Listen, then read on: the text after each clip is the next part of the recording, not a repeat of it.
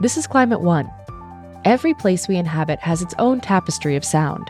But as the planet warms and we lose biodiversity, that sound is changing. The density and diversity of wildlife, birds, insects, frogs, uh, and some mammals, has changed radically.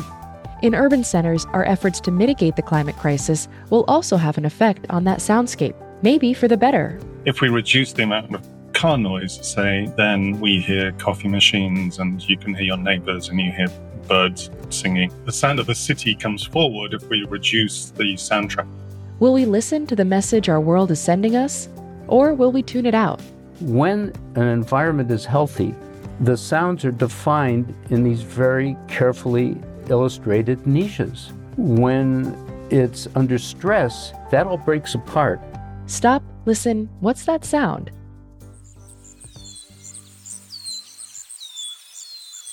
I'm Ariana Brocious. And I'm Greg Dalton. We're surrounded by sounds all day long. But how often do you really stop and listen to your environment? Whether you're hiking through the woods or sitting in a cafe with a friend, there's an endless collection of sounds that make up those places. Not only are they part of our sensory experience, they can give us vital information about the health of our ecosystems that we rely on. Yeah, that's true. And climate disruption is having an effect on the sound of our natural world. Unfortunately, a big part of that is due to the loss of biodiversity. There has been a 69% reduction in wildlife populations since 1970, according to the World Wildlife Fund. That's a staggering and painful figure, and statistics like that are hard to grasp the loss of things we've never seen or heard. What does that really mean? It's hard to fathom. Maybe hearing these changes can help us understand what's happening. To find out just how the natural soundscape has changed and what can be learned from that change, I spoke with musician and soundscape ecologist Bernie Krause. Krause has been described as the father of bioacoustics, which is basically the study of how animals make, transmit, and receive sounds.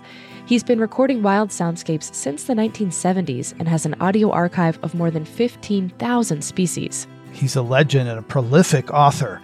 In 1988, a forested area in the California Sierras called Lincoln Meadow was harvested using a process called selective logging, which was intended to minimize the visual impact of fewer trees. But audio recordings Bernie Krause made before and after that logging tell a very different story. I had been recording Lincoln Meadow uh, all during the early 80s, and I went up there every summer to, to capture that sound because it was such a pristine, beautiful place. It's right at the top of Yuba Pass, uh, for those who are interested in it, uh, just north of uh, Truckee. I asked the logging company that had a lease on that land, they had told the residents around that area uh, that they were going to do a new model of logging called selective logging, taking out a tree here and there. It was relatively new at that time. And that there'd be no environmental impact as a result. And I said, fine. I said, can I go up and record before you do that? And I did. I went up in June, uh, right on the solstice of 1988, recorded the habitat in the Sierras at about, oh, 6,700 feet. And uh, that summer, the logging company did their selective logging bit, and I came back a year, exactly a year later, under the same conditions, and recorded again. And what I found was that not only were there lots of birds there, but they weren't singing very much.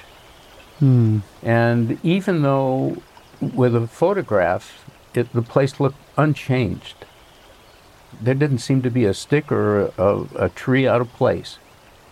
But to the ear, the difference was astounding. It was so quiet and so scary because uh, even though they just took out a few trees, the biophony really changed. Hmm, that's really quite compelling. Things that we're we're missing by being visually focused. You point out in your book, The Great Animal Orchestra, that we don't even really have the language to describe sound. You've dedicated your life to capturing sound. How do you describe it, and what does it mean to you? Well, it depends on what kind. and, sure. And and I do make a distinction in the book between noise and signal. Signal being mm-hmm. that which is important information for us to have. whether it's musical or uh, or natural sound or just information that you and I are discussing right now. Th- that signal, noise is distraction, and noise can come in any form. The signals of the world give us information that we need to have.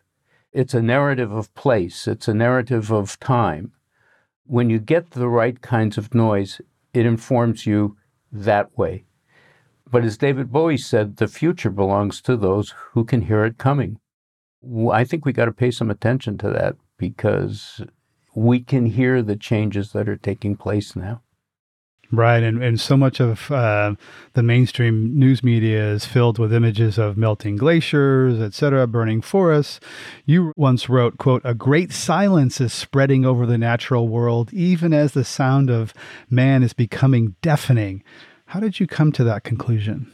Well, because in my recordings over the years, I've been recording now since 1968 my recordings over the years, I'm seeing the changes over time when I go back and visit, revisit these places that I've captured, um, you know, years before. And the density and diversity of wildlife, of vocal wildlife, birds, insects, frogs, uh, and some mammals, uh, has changed radically. Uh, not only that, the flyways have been affected by the fact that spring is occurring two weeks earlier than it did when I was recording in the 90s.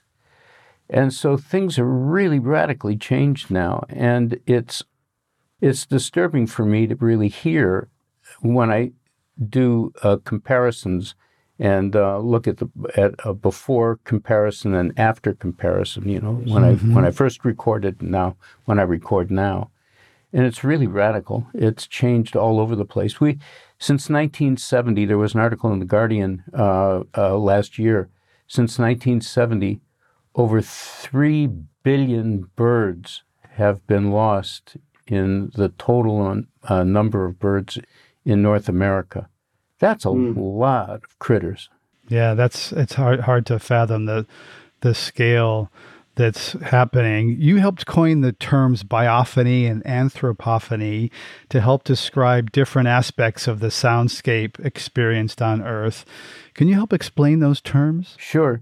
Um, I was trying to figure out how to talk about the soundscapes. R. Murray Schafer uh, wrote in in his book uh, "The Tuning of the World" in 1977. He was a Canadian composer and naturalist, and he wrote in his book um, the description of the soundscape because he's the guy that came up with that term and actually gave it credence.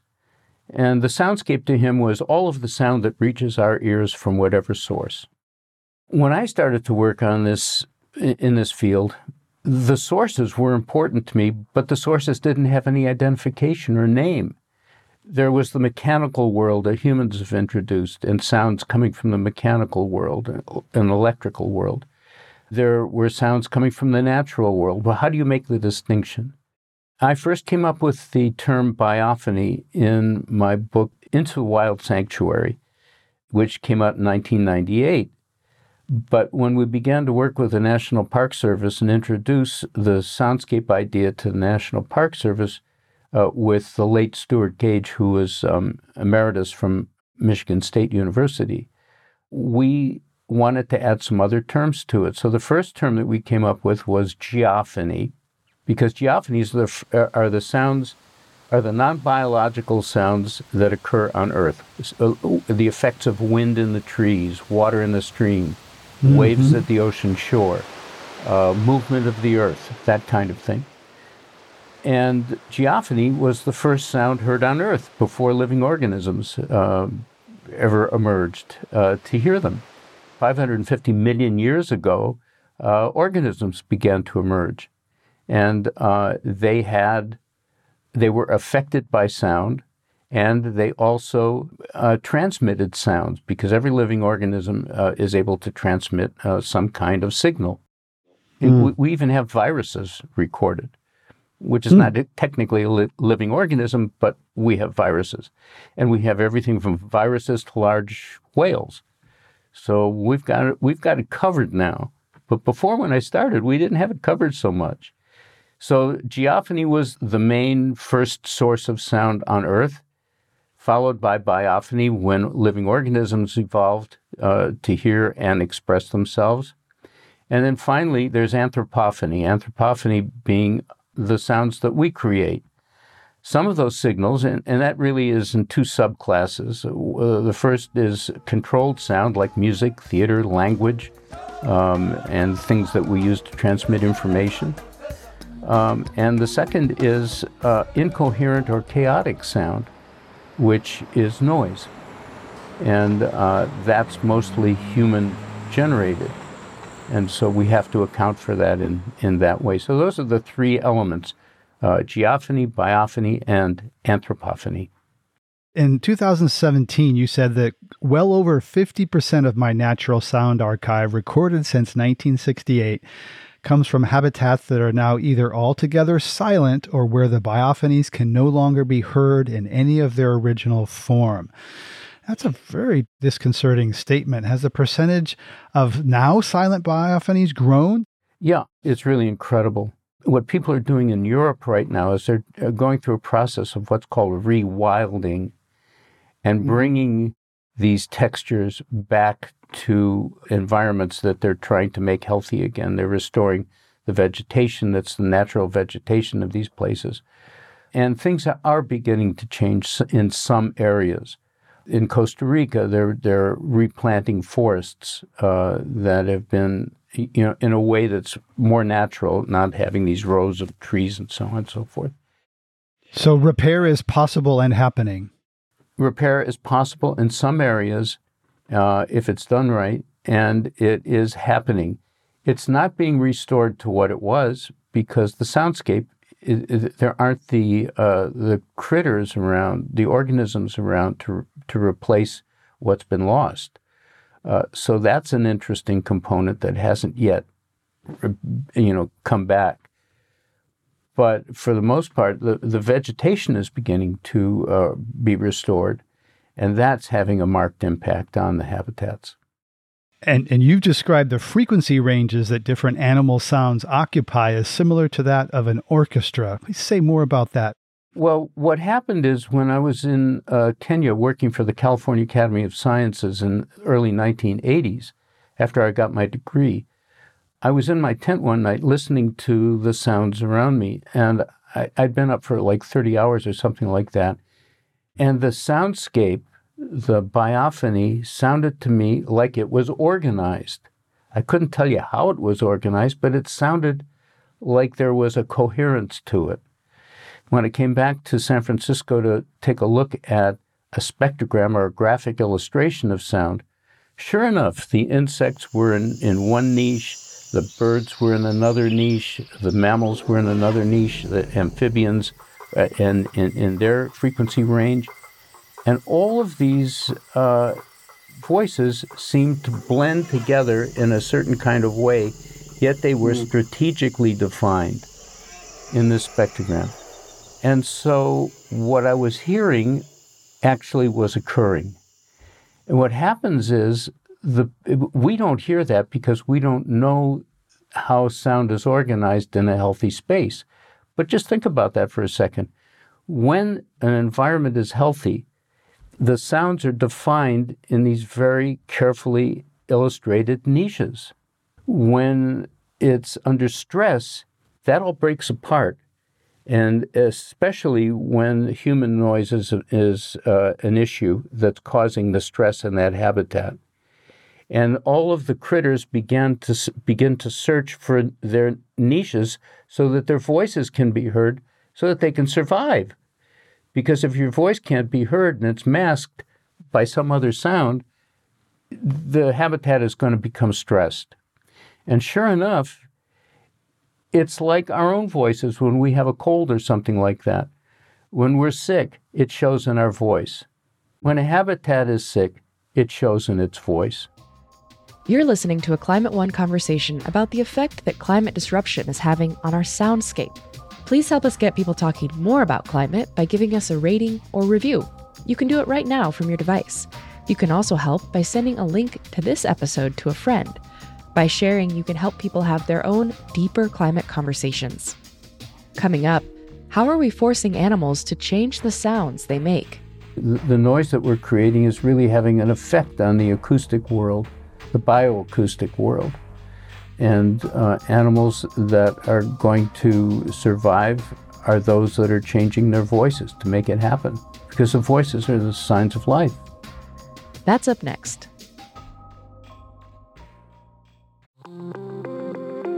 Hey everyone, I'm Dan Kwartler, the host of TED Climate. Each episode, we unpack the problems and solutions of climate change. This season of the show, we're getting into some big ideas that make us optimistic about the future, like meat grown from cells and leather made from mushrooms. And the best part, we look at how building a greener future can be an upgrade instead of a sacrifice. Find and follow TED Climate wherever you're listening to this.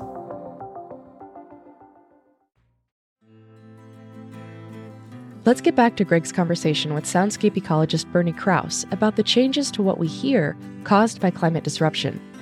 They talked about the emotional weight of studying these changes and how humans have altered the existence of so many non humans.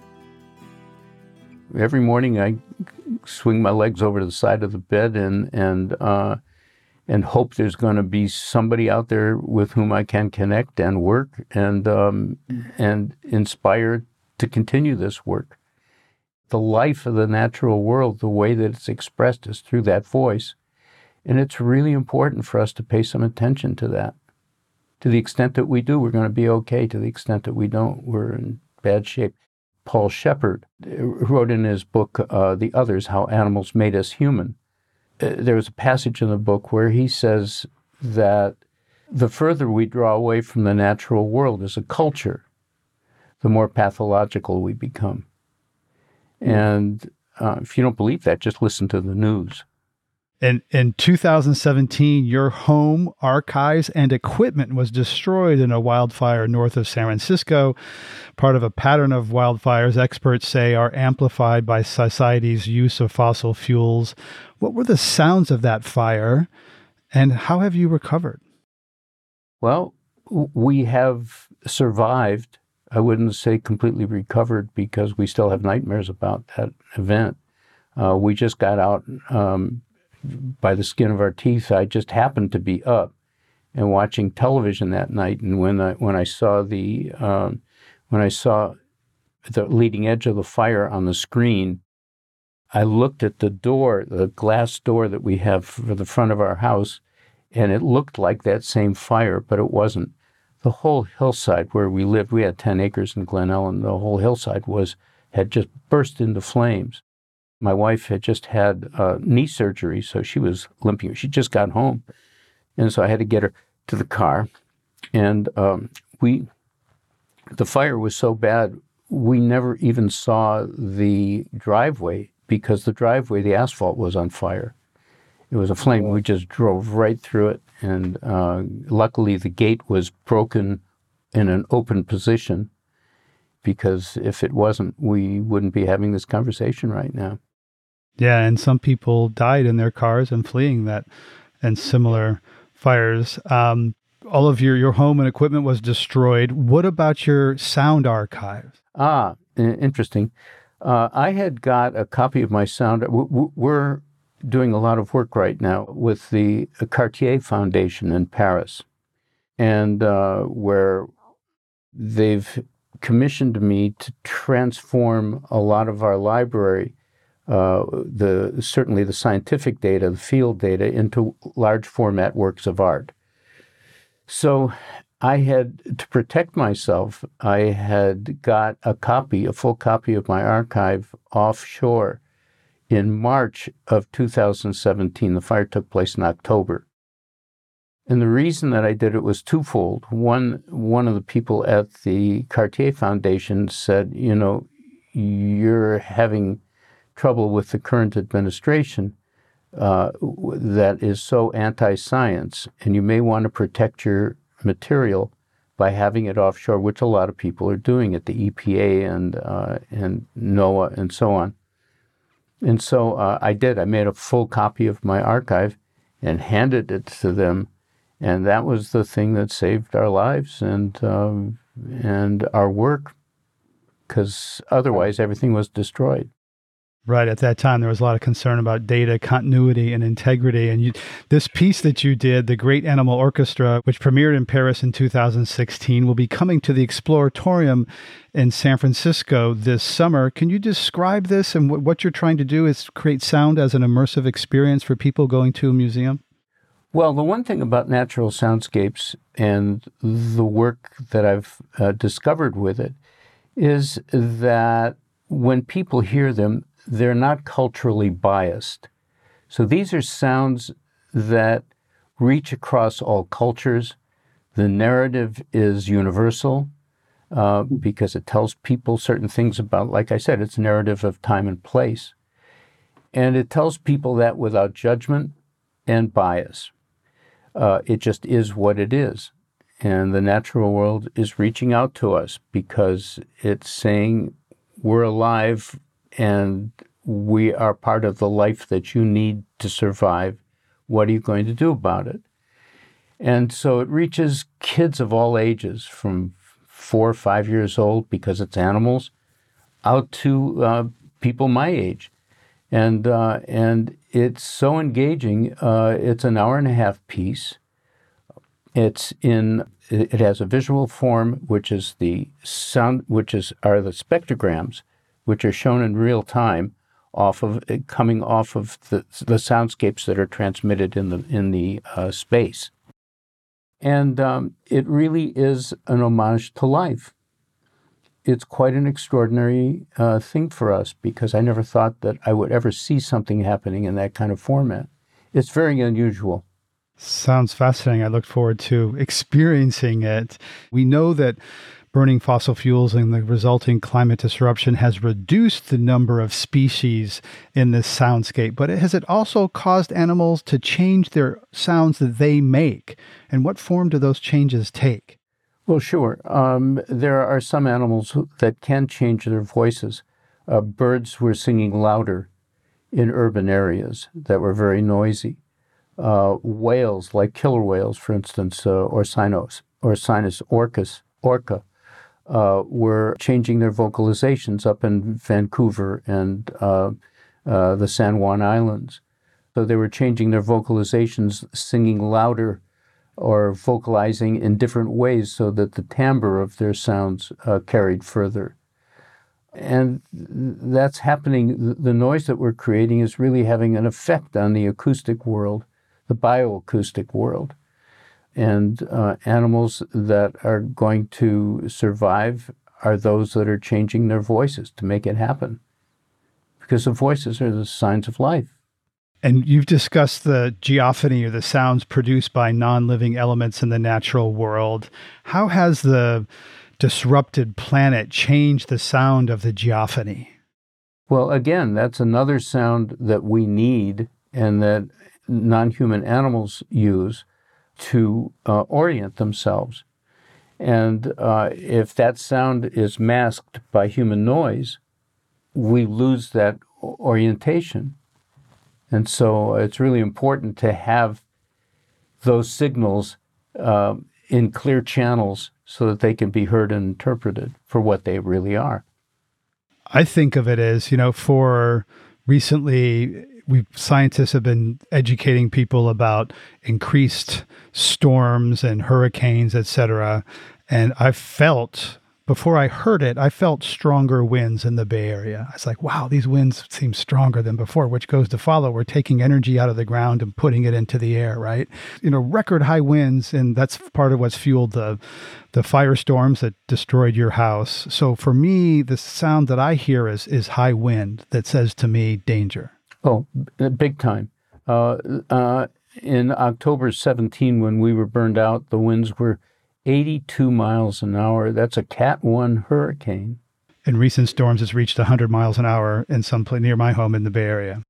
In 2020, a nine kilometer fiber optic cable was laid out on the Rhone Glacier in Switzerland to record the sound of a melting glacier to better help scientists measure the amount of glacier melt. So, how can sound be used to help measure the changes on the planet caused by burning fossil fuels? Well, it, right now, we're able to quantify uh, the loss of many species. Um, uh, and the ways in which they're being diminished by noise and by uh, climate change. I mean, there are all kinds of factors. There are many permutations involved in that, and uh, and they all kind of link to one another. So it's happening in a in a it's it's almost a domino effect. One system collapses, then another system collapses, and so on. And it's happening all over. And and we're becoming climate migrants. I mean, certainly my wife Kat and I, we've moved eight times since 2017. And uh, but other people who are you, you, know less fortunate and and really uh, uh, impacted by all of these things that are going on the not only the climate but also the wars and stuff like that. We've got to stop this stuff. We've got to figure out a way to you know to become more present and supportive of life. Let's listen to the sound of a melting glacier in Norway.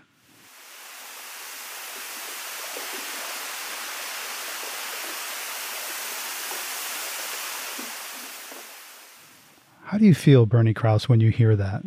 Um, kind of nervous. I want to get the snorkel.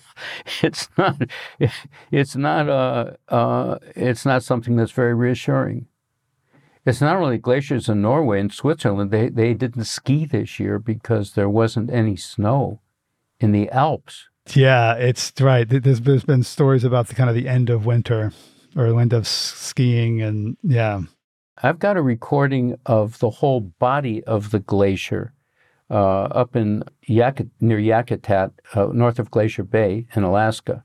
And I've got this Hubbard Glacier, and I, I, I stuck a hydrophone down in one of the crevasses and recorded the movement of the entire, not the leading edge calving, but the movement of the entire glacier forming the moraine. And it's pretty impressive. It's very low frequency, so you have to have the right kind of equipment to hear it. Hmm. But it's it's very telling about uh, you know how things are going since we've been up there, and I think we did that in 2007, and the glacier has moved back almost half a mile since then. Well, as you said, we can hear the future coming. Uh, uh, and it's concerning, another s- signal for us.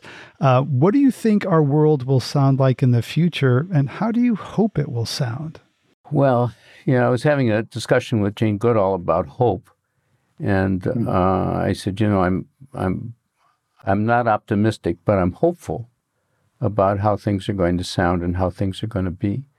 Uh, and she said, well, you know, the only way that hope is going to be amplified is if there's action behind it. And uh, and if you're willing to take you and you know everybody that we talk to are are willing to make the changes necessary and take the steps necessary to make those changes, uh, there you know it's possible that we can overcome this. We're certainly not going to do it living on Mars. Well, Bernie Krause, it's always a pleasure and an honor to talk with you, musician and soundscape ecologist Bernie Krause. Thank you so much for sharing your story and your sounds on Climate One. Thank you. Coming up, how will the move toward electrification change the sound of urban centers? Once the neighborhood starts becoming this kind of audio rich, diverse, quiet in terms of infrastructures, mobility, energy, water, etc., that enables natural life uh, to step forward and fill it with their chatter. That's up next.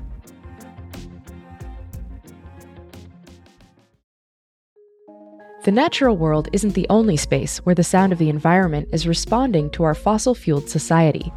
Cities are filled with the sounds of cars, trucks, construction, air conditioners, and other mechanical noises. As we transition away from fossil fuels, there's an opportunity to directly influence the sound of urban centers. I spoke with Dan Hill, director of the Melbourne School of Design, about how climate change has already altered the urban soundscape. I mean, cities obviously have been full of noise for as long as they've existed. Cities being places where we kind of bring together culture and community and commerce and things like that. And so those things are full of noise. So you could go uh, back to a city 2,000 years ago, 8,000 years ago, 200 years ago, and they'd be distinctly noisy places. I guess obviously the huge shift that we're all aware of is the post industrial revolution city and the, the motorized city, really. So as soon as we started bringing motors in at scale to cities, whether that was around factories and industrial production, and then obviously later years, the last couple of generations, motorized transport, that's distinctly changed the audio character, if you like, or signature of cities. And to some extent, we've lost a bit of diversity there because a Toyota Corolla sounds the same in every single city, wherever it is. And of course, the magnitude of that noise has increased as well because you've seen transport shift from, let's say, human power or sometimes animal powered modes to motors. And they're, they're noisy, noisy things, as we know, and that has direct impact on health as well as environment. So there's often this misconception, I think, that uh, in moving to electrified transportation, which we're hoping we will all begin to do, that that will mean quieter urban spaces, but um, that isn't necessarily true. Can you explain why that is? So in both cases, whether we're talking about sound or carbon, we actually need to reduce the number of cars on the road, electric or otherwise. But to answer your question, it's the same with noise as well. So while the engine itself might be quieter, for instance, a large part of the noise of cars, if I just talk about cars and well, cars and trucks actually, once you get above 50 kilometers an hour, so uh, that's I guess that's like 30 miles an hour, the tire noise is perhaps the significant audio signature there. So while the engine itself might be quiet or quietish, there'll still be kind of a, a hum of some kind. As car drivers know, the tire noise is still significant.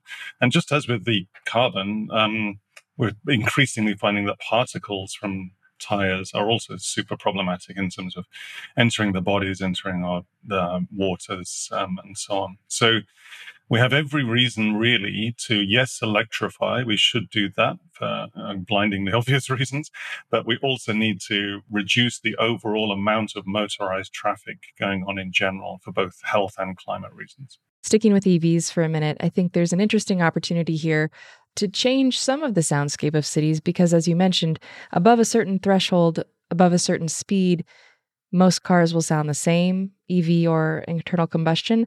But at the slower speeds, EVs are really quiet, almost silent in some cases. And so, so much so that regulators have decided they need to make some noise to account for public safety. We've seen car makers go different directions from having simple dissonant tones to warn people that there's a car, um, to BMW hiring composer Hans Zimmer to sound design their EVs. And we wanted to play for you one of the sounds he came up with for the BMW.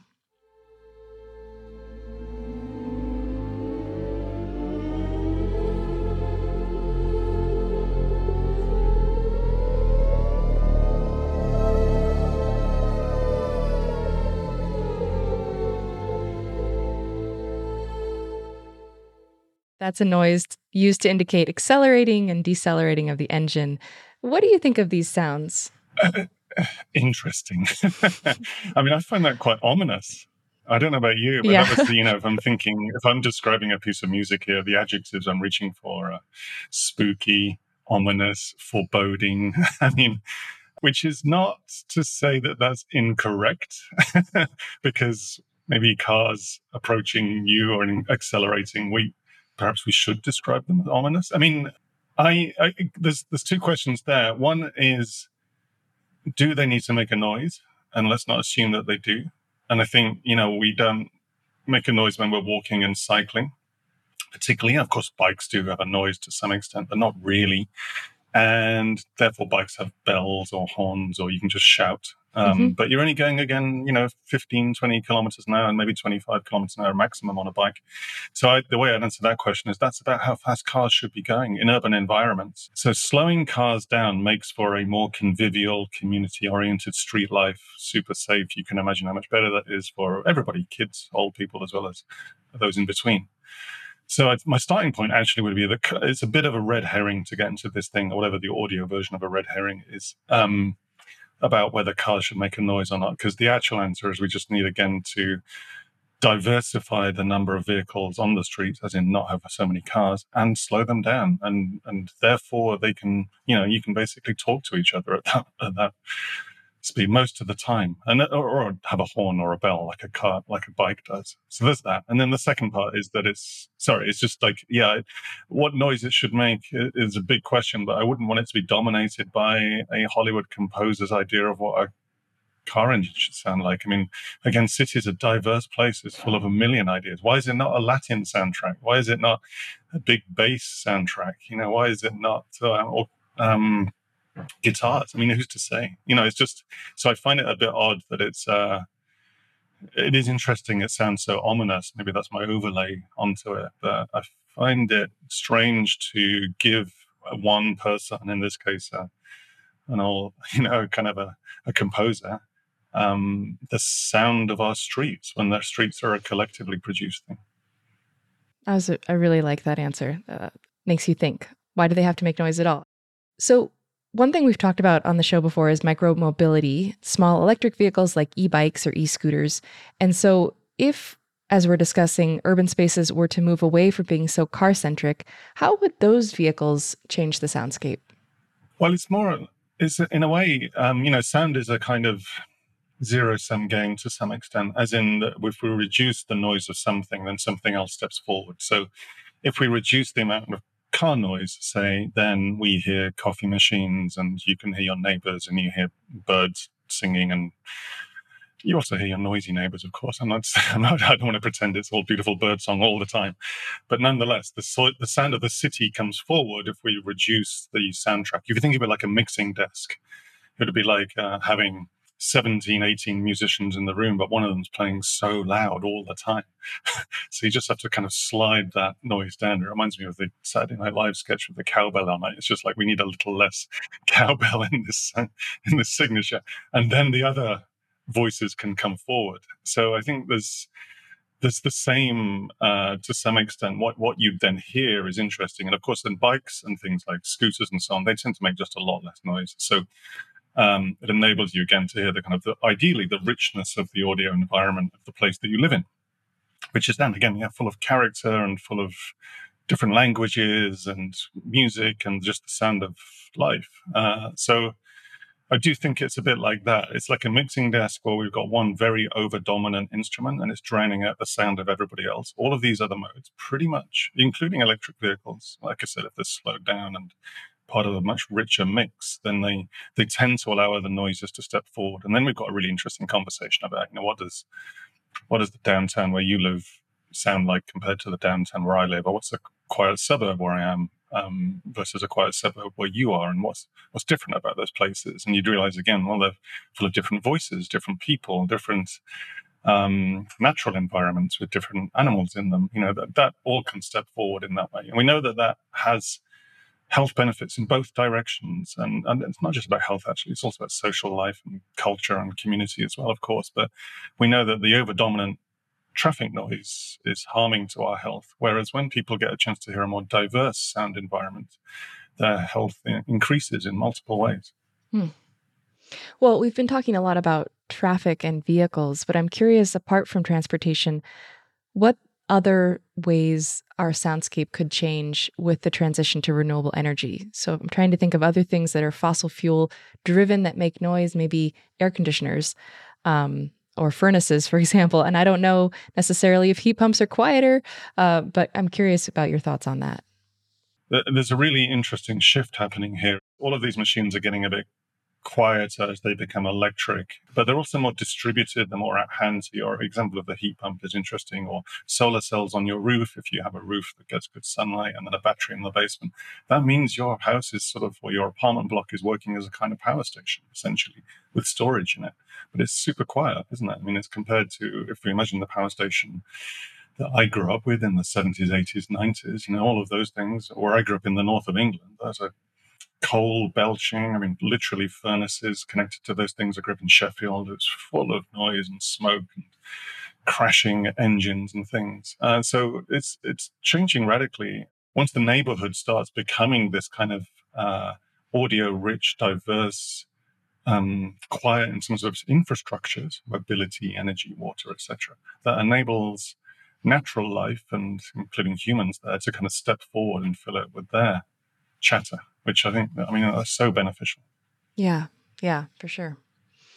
So, um, you've touched on some of the negative health impacts of sound. Um, and we often think of sound a little bit in a negative way, you know, how to limit those sounds that we're describing, like loud airplanes or jackhammers. Can you tell me how else we can consider sounds in a positive way when you're describing that diversity of a city and and the sounds that some people might find appealing and others may not and and just the sort of audio tapestry that can exist when there isn't one dominant note? There's this sense that when we when sound became this thing to be regulated, and it became a thing to be regulated because of the noise and because of the harm, just like with smoke and air quality. So there'd been this kind of understanding that we have to regulate these things. They're probably like a necessary evil, I guess, but people knew fairly early on that that was a bad idea. But then it was just kind of this trade off. Um, and it's the same with sound, and particularly the sound around vehicles and traffic, that people have kind of got to a point where it's kind of um, something to be regulated. We understand it's not a great idea. If you live next to a freeway, you know that that's damaging your health, and so you, you know, people then try to put noise barriers, or they find ways of moving your house backwards, or whatever. But um, or trying to limit the noise at certain times of day. If you live under a flight path, likewise, there's supposed to be like a curfew where the airplanes are not going to be flying after a certain time of night even though technically they could. but it's, but it's, so we understand there's this kind of trade-off here and we regulate our way around that because we understand that it's again a sort of a necessary evil that we need to mitigate against. I think that's probably the wrong starting point for noise and sound going forward because sound is full of again as you, i've been trying to convey life and joy and richness and culture and we want certain noises to step forward. I mean actually most noises in a sense so that's a kind of a flip of perspective, and it's understanding that sound is complex but interesting and can be beneficial, and is subjective, as in people respond to sound in different ways if you're different people. And there are there are some sounds that are distinctly harmful, and they are sort of population-wide harm, just like a bad air quality is. So what we have a way forward now, though, is to kind of again, with my mix, mixing desk analogy, is to limit the amount of noise coming from the harmful stuff absolutely, and take it right down because electrifying all of those motors does a does a huge amount of work there in terms of that, and enables the other sounds to step forward. So then we're in this interesting question about shifting the way we think from this kind of regulating down to actually just getting rid of the sound in the first place by either shifting the traffic on the streets to a different mix and then electrifying the engines of the cars that are left that enables us to now think, okay, now what is our sound of, about as a place? You know, what does Austin, Texas sound like? What does what does St. Louis sound like? You know, that's a much more interesting conversation. I mean, you're kind of down to suburban neighborhood level at that point, because obviously people sound differently in different neighborhoods. There's something interesting there as well, because it's not like all sounds are universally appealing. I mean, we might also joke about, you know, maybe a a baby gurgling is universally appealing. I don't know. I think it probably is, but uh, I wouldn't be surprised to find that some people find it distinctly distressing uh, for numerous reasons. Um, there was an amazing project done a few years ago called Positive Soundscapes, where they actually interviewed people about what sounds they found appealing and how to track it in numerous ways and all kinds of sounds. You know, like the sound of a washing machine is strangely appealing to some people. The sound of a jackhammer was strangely appealing to some people. You know, so it's not like there's a universal palette that we're all tuned towards, just like there's no one piece of music that everybody universally agrees on. So I think that's much more interesting as a way of stepping forward and sort of it enables us to sort of shift the regulation out of the way. The regulation becomes how do we incentivize electric vehicles and reduce traffic? As opposed to having to regulate the externality of all of that stuff, the noise and the, the, incessant noise which blocks everything else out. So the thing that we might find interesting to step that steps into this space is the sound of nature, which is often something that in an urban environment we don't tend to think about. One thing that we have suffered from due to noise is um, traffic noise has really reduced the amount of bird song and diverse bird species, kind of what's called bird species richness, I guess, as in how diverse the birds are around you. And it seems like lots of researchers have found out that um, you increase traffic noise, then birdsong goes down almost in inverse proportion. You decrease traffic noise, birdsong comes up, particularly diversity birdsong. And this, it looks like it may be one of those sort of exceptions to the rule I just said, as in it could be that it's beneficial for all humans to hear birdsong as far as we can tell. And it's really significant, a significantly increase in health directly to your mental health. The more birds you hear and the more singing they're doing. and you recover from sickness quicker and so on and so on. But there's an amazing bit of research that was done in Europe, and it was looking at it looked at across about 26,000 Europeans, so it's a big study. And they found the effect of bird species richness on life satisfaction is bigger than income. So essentially, you get a, a, a 10% increase in life satisfaction, your personal life satisfaction, if you uh, as as you increase bird species richness around you, and that's about one and a half times more than a proportional, a similar increase in your income. Oh, that's so your really income amazing. can go up 10%. I know it's, it is amazing, and it makes you wonder what on earth are we doing as a species? Like, why are we why are we placing so much emphasis on income when we could just actually increase the number of birds? well, to that to that point though. like related. Yeah. No, but to that point, I'm curious. You know, if if we there's in the climate space, there's a lot of attention paid to planting more trees as a way of you know pulling down carbon um, and improving the air quality locally. But what about just increasing green spaces in general in in cities? And does that um, what what does that do for the soundscape of urban spaces? Yeah, I mean, a, huge amount because I mean, green spaces soften the sound. I mentioned, you know, an urban environment is pretty hard um, without green spaces, and so and if you if you you, you know you'll know about sound, it it it loves to bounce around hard spaces, just like heat does. So it's an acoustically noisy environment, put it that way. If it's uh, hard edge, if it is tarmac and it's stone and so on and glass um, the more we soften that up, then that sound dissipates. So you increase, increase street trees, they filter noise beautifully. Actually, they're just as they do with heat. They also reduce, you know, the heat temperature at street level by four or five degrees, depending on where you are. Um, but they do the same with wind. They dissipate that, and they also do the same with sound. So, so that on that side alone, uh, just creating a kind of an acoustically richer environment, increasing greenery does a huge amount there to make a kind of a richer soundscape. Um, and then equally, as you know, relating to my previous point, it was um, you're then also increasing the sound of nature. If you're planting the right plants, so you're planting pollinators and things, then you're getting the birds and you're getting the insects that birds then are attracted to. If you're getting uh, flowers and pollinators in the same place as the right kind of trees, then of course that, that's how you increase your bird species. But what you can't do is also have a ton of traffic noise going on at the same time there. So those things again are kind of proportional, but it's about the space that they take. Um, again, you can't have a street that's full of cars and trees. Actually, you know, something has to give there. So that's why there's huge amounts of projects all over the world Paris, Barcelona, here in Melbourne, the same in the US about beginning to swap out parking spaces for greener environments for street trees and so on, because it's better for our health, it's better for our community life, it's better for safety, it's better for security. I mean, it's just a win win win win win on every single point. They are also better acoustically, and they also tend to attract the sense of nature as well, which, as I said, is really positive for people in numerous ways. Mm-hmm. You're the director of the Melbourne School of Design, and I'm curious in designing urban spaces, I would guess that the top priorities are aesthetics and functionality.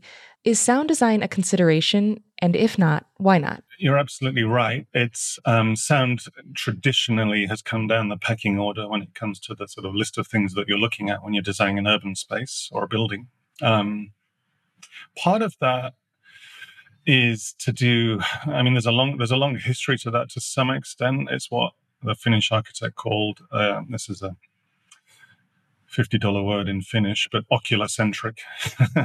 so as in like we're just uh, architects in particular are focused on the way things look now he was he wrote this book called the eyes of the skin which is about all of the other senses and of course you know what what the, the building feels like, what it what it smells like, what it what the, the air is like when you're standing in it, the way it spatially affects you, and of course the way it sounds like are also part of the mix there and hugely affecting to us as um, a species. So that's been a traditional um, blind spot. There's an oculocentric way of putting it.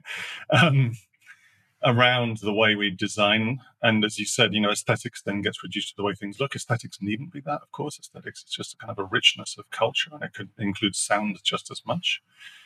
But it's just been a traditional mode within architecture, probably for the last two or three hundred years, and the professionalization of it has, moved it in that direction, away from making things by hand and by craft. Which, again, huge benefits of those things, but we lost then a sense of um, how we approach buildings and spaces, multi-sensory environments in that shift. So then when it's become then this kind of trade-off I talked about earlier, the regulatory trade-off, then planners are usually driven by again, okay, we've got to put a freeway through here for functional reasons, as you said. And then there might be an attempt to make it an aesthetically pleasing thing, either through the civil engineering of it as a form or you know, noise barriers or putting artwork. Here in Melbourne, there's a great tradition of building freeways, but commissioning public art alongside the freeway. So that's an amazing program. That's but that's kind of a bit like putting horrible phrase, but lipstick on a pig. You know, it's you, you've made the freeway that's already done a ton of damage. Um, putting a uh, and really interesting artwork next to it has a tiny ameliorating effect at that point. It's kind of too late. So so yeah, I think that uh, uh, traditionally we've approached it as this kind of very regulatory. We deal with the negative externalities, but we address, we don't address the thing we're building in the first place, the freeway, or the building really aesthetically. So that's the shift that's going on because we're beginning to see again this kind of win-win-win benefit of um, public health, social justice, climate action, and so on can also be approached as an aesthetic challenge all at the same time. And that, that's the that's the approach cities are beginning to take. And that means multi-sensory richness is part of the answer there because we're actually dealing with then the places that people live in and how they live there and wrangling with the reality of that, not just kind of hovering over it from 20,000 feet above and drawing a line across the map and saying there's a freeway. Mm-hmm. Dan Hill is the director of the Melbourne School of Design. Thank you so much, Dan, for joining us on Climate One. Thanks for inviting me. Really enjoyed the conversation. On this Climate One, we've been talking about our climate altered soundscape. Special thanks to Bernie Krause for sharing some of his sound library with us. Climate One's empowering conversations connect all aspects of the climate emergency. Talking about climate can be really hard, and it's super important to address the transitions we have to make in all parts of society. Please help us get more people talking about climate you can do that by giving our show a rating or a review or sending a link to it to a friend. By sharing, you can help people have their own deeper climate conversations. Greg Dalton is our host and executive producer. Brad Marshland is our senior producer. Our managing director is Jenny Park. Our producers and audio editors are Austin Colon and me, Ariana Brocious. Megan Biscieglia is our production manager. Wency Shada is our development manager. Our theme music was composed by George Young. Gloria Duffy is CEO of the Commonwealth Club of California, the nonprofit and nonpartisan forum where our program originates. Thanks for listening.